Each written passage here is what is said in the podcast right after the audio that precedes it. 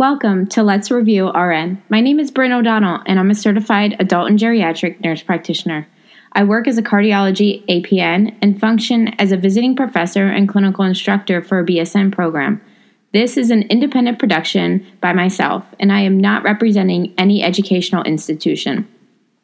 My goal is to deliver a condensed but robust review on topics primarily discussed in Adult Health 1 and 2 and some pieces of pharmacology of a bachelor degree nursing program. Over the years, I've learned that students have an immense amount of confusion and questions when they leave didactic, which makes applying what they are learning nearly impossible to the clinical setting. I want to break down the basics so that you can continue to build upon your knowledge and put the pieces together. Hi, everybody, and welcome back to Let's Review RN.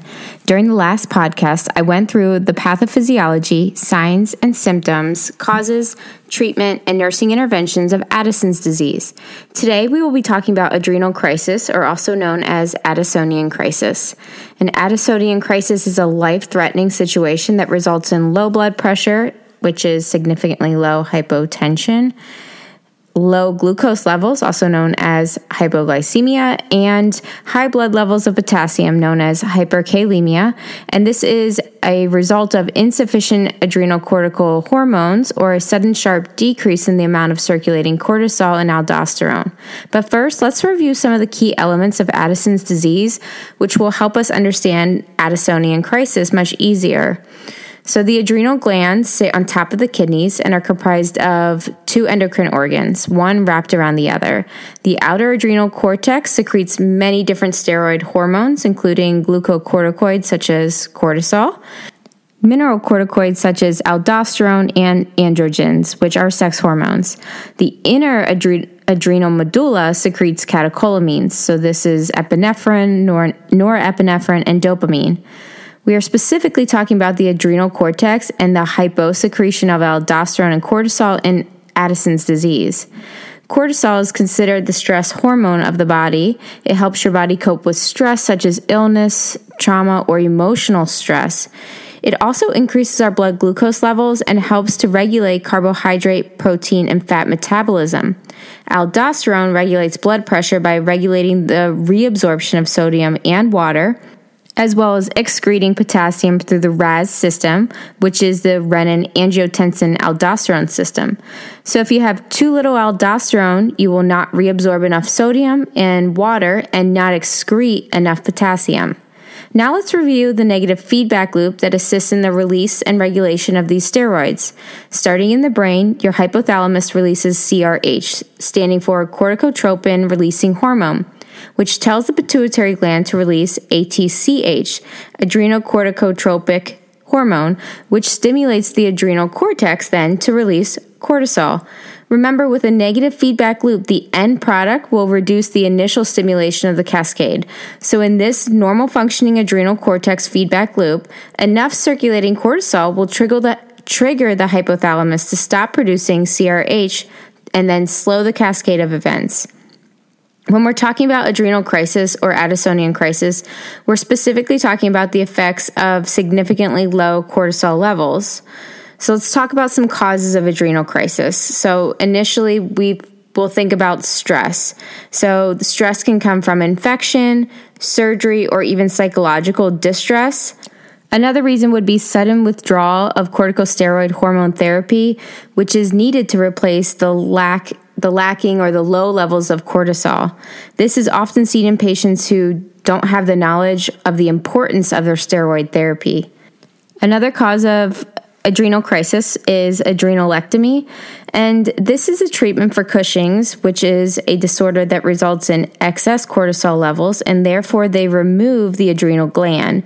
And patients must then take oral cortisol because the body isn't producing it. So, if they fail to take their medication or they're not taking a high enough dose, they can end up in adrenal crisis.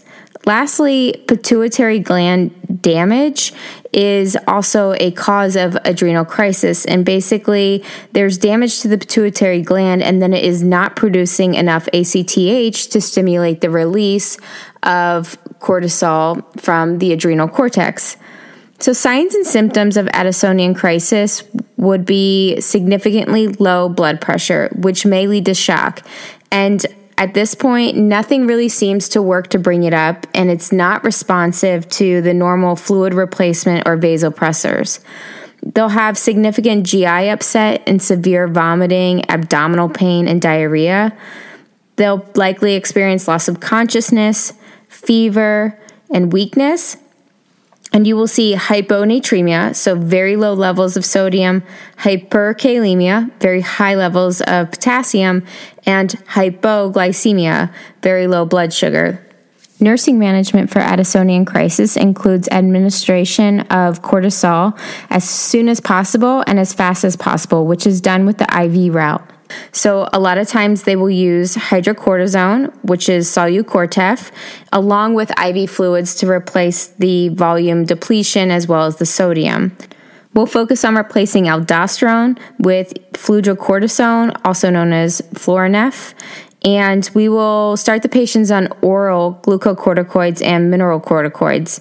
So we will replace this cortisol with either prednisone, hydrocortisone, um, in addition to the initial IV cortisol replacement as fast as possible. And so we'll also watch sodium, potassium, and glucose levels. And we'll want to take every measure possible to prevent a secondary infection. So let's talk about a little bit of education for these patients. We'll educate our patients to notify their provider if they're experiencing an increase in stress.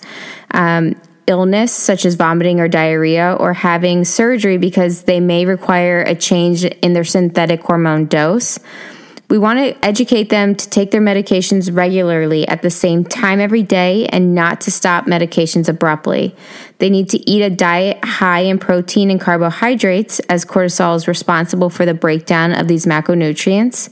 We will educate our patients to consume plenty of salt especially during heavy exercise when the weather is hot, or if you have gastrointestinal upset, such as diarrhea or vomiting. And this is when patients need extra salt because they're losing so much fluid and salt through the GI upset. Thank you all for being here today with me and talking about Addisonian crisis. And I hope that not only did I review Addison's disease, but that I actually showed you what the difference is and the importance and the life threatening situation that is Addisonian crisis. This podcast is for general information review purposes only. It does not constitute the practice of medicine or nursing. The use of this information or any materials provided by Let's Review RN are at the user's own risk. This content is not intended to be a substitute for educational teachings through students' educational institutes or organizations.